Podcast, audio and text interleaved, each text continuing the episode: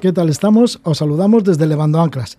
Este programa es muy especial porque se me acaba el contrato en Radio Euskadi y por la edad me puedo jubilar. Esto no significa que se deje de emitir Levando Anclas, ya que durante las últimas semanas he dejado grabados solo una serie de programas que llegarán, espero, pues hasta final de año. Es decir, seguiré emitiéndose Levando Anclas hasta Navidad.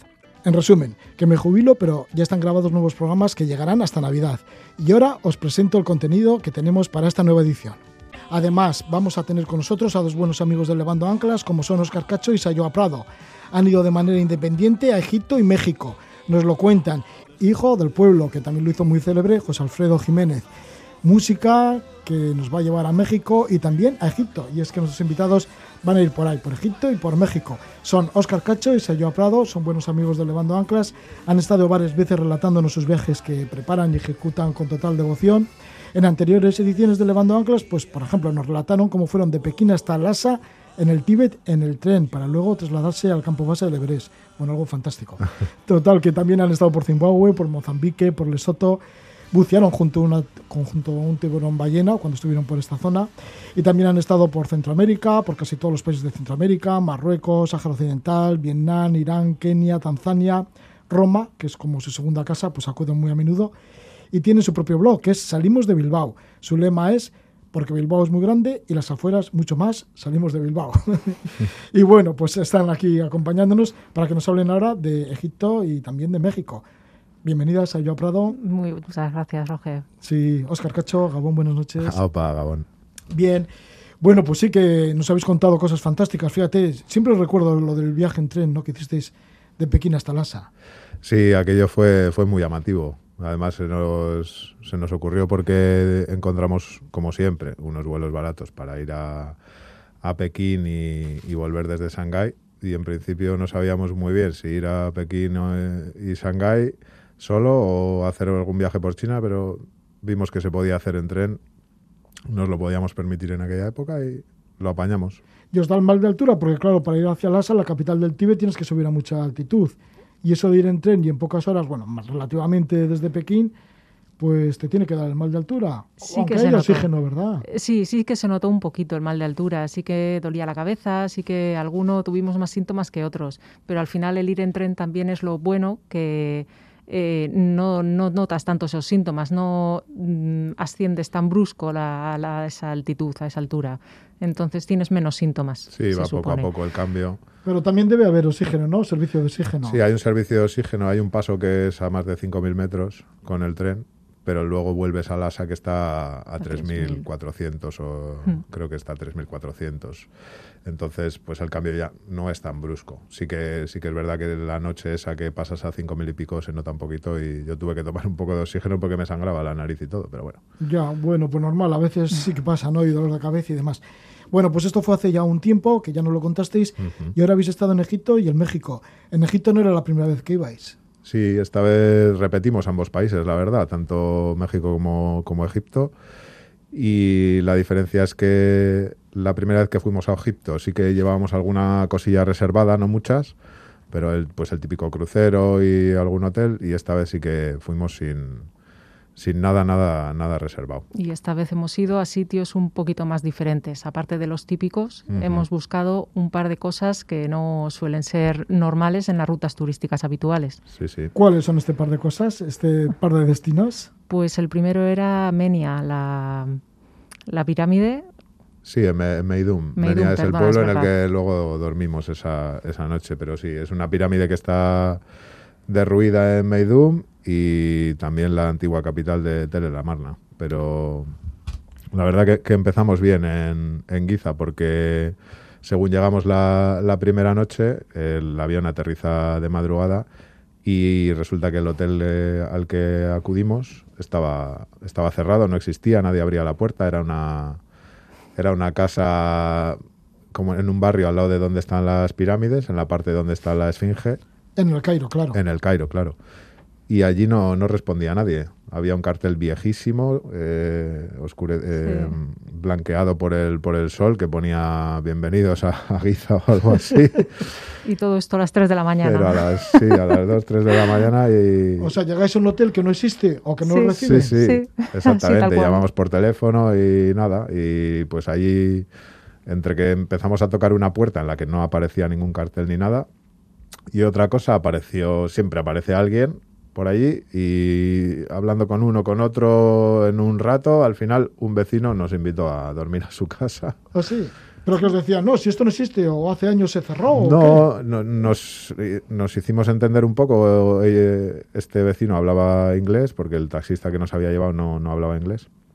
Y nos dijo que sí, que ahí había un hotel, pero ahí no le contestaba a nadie. Él empezó a llamarle ahí, no me acuerdo cómo se llamaba, Ahmed o lo que sea. Ahmed, Ahmed, abre, no sé qué. Bueno, lo que nos imaginamos que decía. Bueno, pues que Ahmed no abrió. y nada, no habría y, a- y acabamos en casa de. Y dormimos de en este el chico. salón. Sí, pero Sí, sí. majísimo. Y a la mañana, pues nada, nos, nos levantamos, abrimos la puerta, salimos al balcón y las pirámides ahí, ahí delante. Unas vistas, vamos, que, que cualquier hotel te cobraría un dineral. Y ¿Por así empezamos. Sí, así empezasteis, porque no es normal ir a Egipto independientemente. No, nosotros Digo, no. porque siempre te ponen alguna escolta, alguna cosa, la policía no te vigila bastante, ¿no? Exactamente, nosotros no lo sabíamos porque en muchos países o otros viajeros que preguntas, pues cuando hemos ido a Zimbabue o, o a El Salvador o a otros países siempre te dicen, no, no, es mejor que alquiles un coche o que cojas un tour o que... Pero es muy difícil hacerlo por tu cuenta y tal. Y aquí nos dijeron lo mismo. De hecho, intentamos también hablar con algunos guías de allí y tal. Y nos decían que si necesitábamos permisos para visitar Meidum, que si había que hacer algo organizado para visitar Telelamarna, etcétera. Pero bueno, nosotros de- como nos subía demasiado el precio, la verdad que decidimos intentarlo por Claro, y nuestra como, cuenta. como cuando estuvimos en 2015, que hicimos lo básico, Cairo, Asuán, Luxor, tampoco habíamos visto nada especialmente extraño y pudimos hacer lo que teníamos planeado, pues la verdad es que no creímos mucho que no pudiésemos hacer lo que esta vez teníamos pensado. Sí, en furgonetas y eso, pues como viaja la, la gente de cada país, claro. Entonces, ¿qué hicisteis para llegar a Meidum? Eh, Que está a unos 100 kilómetros del Cairo, esta pirámide. Pues cogimos un autobús, un minibús, y quisimos ir hasta Amenia, que es la ciudad más cercana a la pirámide de Meidum. Y según estábamos llegando a la ciudad, vimos que estaba la pirámide, la vimos de repente ahí y le dijimos al conductor que nos parase, que nosotros nos quedábamos ahí, cogimos las mochilas y llegamos andando a la pirámide, así tal cual. Llegó un momento en que sí que dijeron, estos son turistas, hay que poner orden y nada, pues apareció la policía. Sí, la historia es que nosotros, bueno, íbamos para Alguasta, que luego íbamos a dormir en Menia, y, cuando llegamos a la pirámide con las mochilas puestas, los, guardas que estaban en la entrada el de la taquilla nos dice, mm, ¿de dónde, tenéis el coche? ¿Cómo habéis llegado? Nosotros pues andando, nos ha dejado ahí una furgoneta, y dice, ah, ¿y qué creéis? Y nosotros pues nada, visitar aquí la mastaba y una mastaba y, la pirámide de, de Meidum. Y dice, ah, bueno, bueno, pues visitarla y luego ya habláis con nosotros. Nosotros, vale, nosotros totalmente inocentes sin saber, sin saber nada. Cuando terminamos de visitar la mastaba, que por cierto estuvo bastante chulo porque nos tuvimos que arrastrar por el suelo y llegas a un a donde está un sarcófago con un montón de murciélagos en el techo y tal. Salimos de, de allí, recogemos las mochilas y la policía nos dice, bueno, ¿a dónde queréis ir? Y nosotros, pues nuestra idea era dormir en Menia hoy y dicen, bueno, ¿y cómo pensáis llegar hasta allí si no tenéis coche? Y nosotros, pues, cogiendo algún autobús, algún tren, y dice, vale, eh, venir con nosotros. Eso es lo que nosotros entendimos, que ellos nos iban a llevar a coger un autobús que nos llevase a, a Menia. Sí, su nivel de inglés no era muy alto, o sea, no, hab- no había Sí, algún sí. chaval o alguna persona que hablaba alguna palabra de inglés, pero poquito más. Palabras sueltas, palabras sueltas. Entonces, nada, nosotros entendimos eso, pero nos llevaron a un control de carretera y allí, eh, pues entre señas nos pedían los pasaportes, nosotros veíamos que cogían el teléfono, que hablaban con uno, con otro, pero bueno, por ahí pasaba un montón de gente, un montón de policías, pero nadie hablaba ni inglés, ni, ni español, ni nada, entonces no nos podíamos entender. Y tras dos horas y pico, casi tres, el mismo coche de, de la Guardia Militar que nos había llevado hasta allí nos vuelve hacia la pirámide, esperan a que venga otro coche de policía, nos montan en ese coche de policía, nosotros a todo esto no sabíamos nada, y nos llevan a otro control policial que está en el pueblo de cerca de, eso, de Alguasta, el pueblo que está cerca de, la pirámide, Y ahí estamos esperando otra hora. Y ya hablando con un guía que habíamos tenido en el Cairo que sabía español y, por lo que estaba pasando nos enteramos de que eh, eh, eh, nos tenía que llevar la policía, o sea, nos iba a llevar la policía hasta Benisuef porque por, propia seguridad. Nosotros no entendíamos qué seguridad, porque no veíamos tampoco ningún peligro. Tampoco lo entendimos hasta varios días después. En realidad ese fue el primer momento que nos acompañaron ahí en un minibús Mm, fue subiéndose policías y alternándose. Según llegábamos a un pueblo, se bajaba el policía del anterior pueblo, se subía al del pueblo nuevo ah, y todo así hasta llegar eh, a, a, Benisuef, que era donde estaba la estación de tren. Pero es que a Benisuef llegamos con un coche de policía escoltando la furgoneta que el policía había pagado para nosotros. Una furgoneta exclusivamente para nosotros, alquilada para nosotros para llevarnos hasta allí, pagada por los policías. Y, el coche nos escoltaba con las sirenas puestas, las luces encendidas. ¿Las sirenas puestas? Sí, sí, sí. No sé, como si llegase allí No, sé quién. o un bandido o una gran persona. Sí, sí, o alguien peligroso o algún, o algún personaje importante. Sí, la verdad es que te daba un poco palo porque nos mm, dejaron entrar en la estación. Eso es, sin revisarnos las mochilas. En la estación apartaron a todo el mundo, parecía que la bolsa de Nueva York en hora punta. Y, y, apartaban a todo el mundo en plan, que vienen estos, dejarles pasar. Y nosotros que somos de Bilbao, ojo, ¿eh?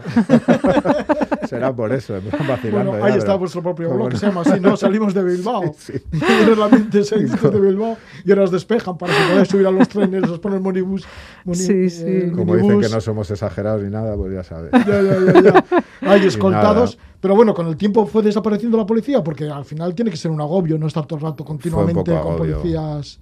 Sí, pero no. Durante esos tres días Estuvimos con la policía todo el rato, menos dormir prácticamente. Sí. Estuvimos con la policía, nos iba a buscar por las mañanas al hotel en el que nos quedábamos. Se montaban con nosotros a donde fuésemos a visitar. Al día siguiente visitamos Telera Marna. La policía, ellos mismos nos consiguieron un, un taxi. Un taxi.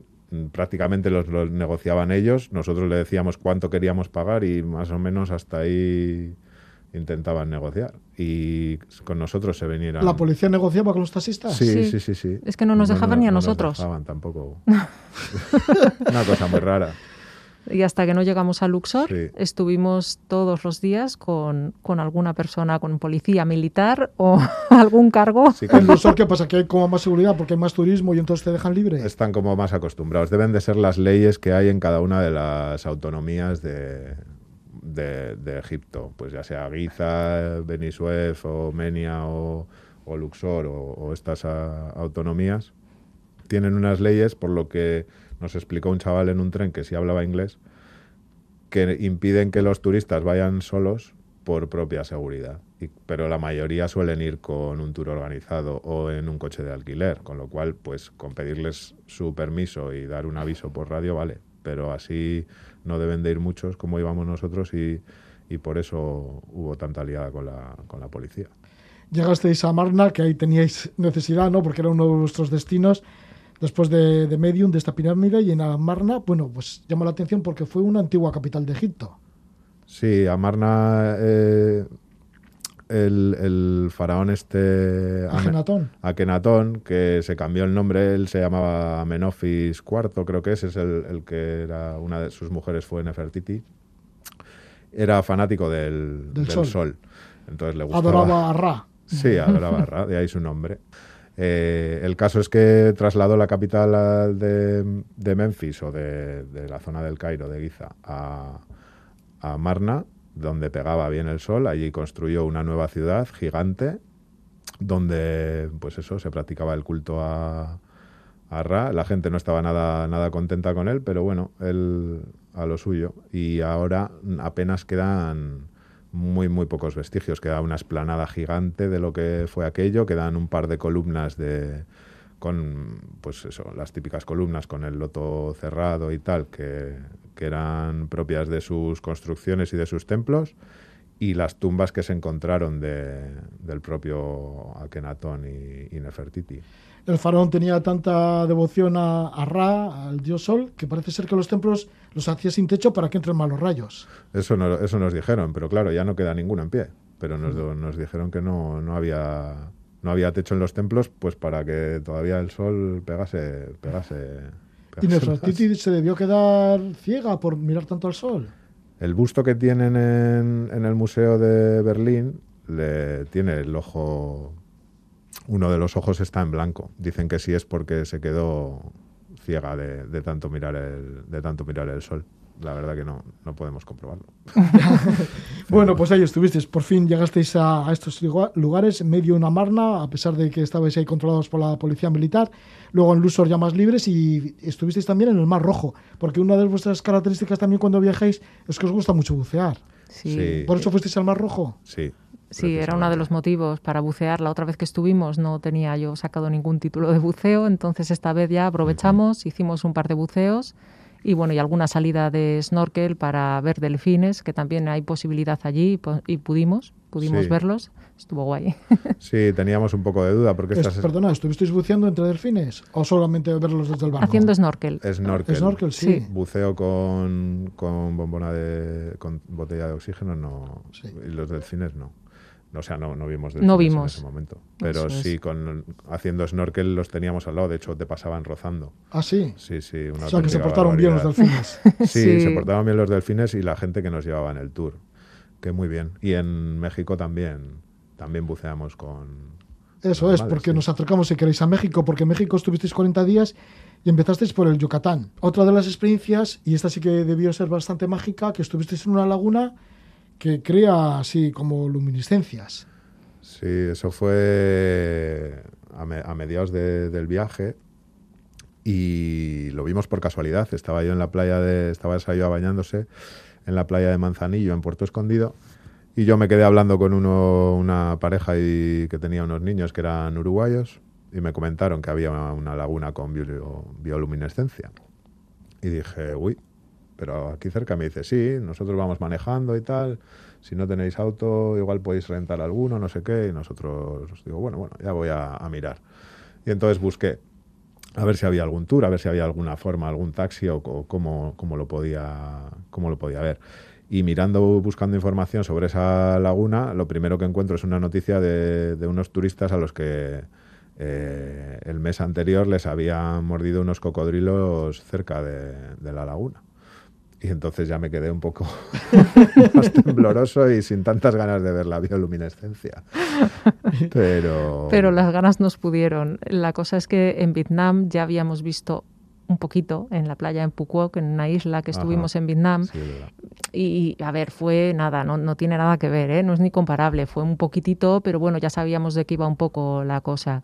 Y al final nos animamos a, a contratar un tour para ir a ver la bioluminiscencia una preciosidad. Es, es una experiencia muy difícil de, de, describir.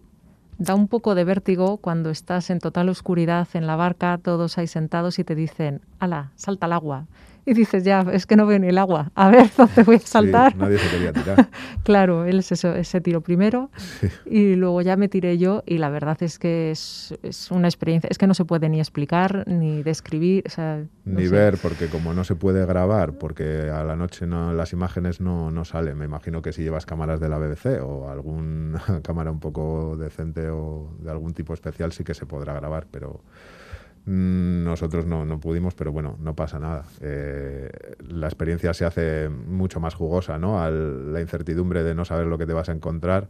Yo me tiré el primero, ya había dicho que era de Bilbao, pues no me quedaba más remedio que, saltar el primero, ¿no? De, la barca. Y me tiré ahí a la oscuridad y según me tiro al agua, ¡fum! Em, sale todo lo que sería la espuma, empieza a brillar de color azul y escucho a la gente del barco decir, ¡wow! Entonces yo salgo para arriba y empiezo a ver entre mis dedos cuando los movía por la superficie, pues cómo pasaba el agua, pero el agua, eh, o sea, no veía el agua. azul. Sí, eso es, ves como eso eh, fluorescente, eh, como la espuma florece y, cuanto más agitas el agua, o si te echas agua por la cara, luego te caen así como, pues como brillantina. Es que Sí, ¿Y a ti también, te también te metiste? sí, sí, sí, sí, claro. Sí, sí, sí, sin duda. Además, ya te digo que una experiencia totalmente recomendable. Así como mágica, que no te lo puedes ni creer. Increíble. Sí, nos han dicho que solo hay un sitio con tal intensidad de, bioluminescencia en Puerto Rico y ahí en, en Puerto Escondido. En Egipto estuviste en las pirámides y en México también. Sí, año de pirámides. En unas cuantas. Sí, sí. Además vimos también la pirámide de Cestia en Roma, o sea que ya cerramos el círculo de, pirámides. Pero sí. en México fuimos a Teotihuacán, fuimos a, a Etna, fuimos a Calakmul, fuimos a... Así como desconocidas, yo creo que Mayapán fue una de las que más nos pudo gustar porque es una, una, zona arqueológica muy desconocida que si no vas con coche pues es quizás un poquito más complicado llegar hasta ella. Nosotros lo hicimos desde Sacalum y que alquilamos una mototaxi. Y la verdad es que el trayecto fue súper divertido porque tuvimos mariposas, yo creo que era época de mariposas y todo el trayecto que nosotros íbamos montados era el, chico que llevaba la moto iba detrás y nosotros en la moto taxi estábamos delante sentados. Sí, la moto es, para explicarlo así un poco, la moto tiene dos ruedas delante y una atrás y lleva un asiento por delante en el que tú vas sentado como, como estas bicis que hay en otros sitios que tienen delante para que se sienten los, los pasajeros, pero, pero en mm. motocicleta. Entonces las mariposas, según íbamos avanzando por la carretera, pues como que, venían hacia ti, pero mariposas a cientos, o sea, a cholón. O sea, otra sensación mágica. Eso es, sí sí, increíble. Y el sitio muy bonito, Mayapán, pues porque eran unas ruinas muy desconocidas, muy tranquilas, apenas había gente, te dejaban subir a, las pirámides, a la pirámide que había. Sí, por el tema de la pandemia en muchos sitios habían prohibido el subir a las pirámides, pero allí sí se podía. Pues ahí nos quedamos en estas ruinas de Mayapán, en México, con esos sabores tan mágicos que habéis recibido, pues también en la laguna de Manialtepec. El viaje continuó mucho más porque fueron 40 días en México. No era la primera vez que estabais también. Muchísimas gracias por estar con nosotros, Oscar Cacho. Que vaya todo muy bien. Un fuerte abrazo, Oscar. Roge. Como siempre, un privilegio y una gozada poder participar de, de este programa que para nosotros es una, es una leyenda y desde la primera vez que vinimos no, no nos podíamos creer que formáramos parte de él, así que muy, muy agradecido. Bueno, pues formáis parte de él, como todos, todos los que nos están escuchando y toda la gente que ha ido viniendo a lo largo de tantos años, 38 años ya. Bueno, pues muchísimas gracias también, Sayo Prado, por, por visitarnos una vez más y encantado de teneros. Igualmente, muchísimas gracias, Roger. ricasco. Oscar Cacho y Sayo Prado, fieles seguidores de Levando Anclas y viajeros sin combustibles. Vamos a escuchar al grupo Itois. Os recuerdo que este es el último programa de Levando Anclas que hago trabajando en activo en Radio Euskadi. He dejado, sin embargo, grabado de antemano una colección de nuevos programas que llegarán, espero, hasta Navidad. En cuanto pues a mí, pues no quiero dejar el periodismo, así que ojalá nos veamos en un próximo proyecto. Recordar que comenzamos a emitir Levando Anclas el 11 de marzo de 1984 y después de 38 años y algunos meses, pues tenemos que deciros que hasta pronto. Ha sido un altísimo privilegio haber estado tantos años en vuestra compañía, nunca me lo habría imaginado, así que a vosotros los oyentes os debo más de media vida. Y ya, pues nos vamos, lo vamos a hacer con la música de Isaro y Iñaut Gastañaga en el tema Astelenac. Un fuerte abrazo, la aventura continúa, dulces sueños.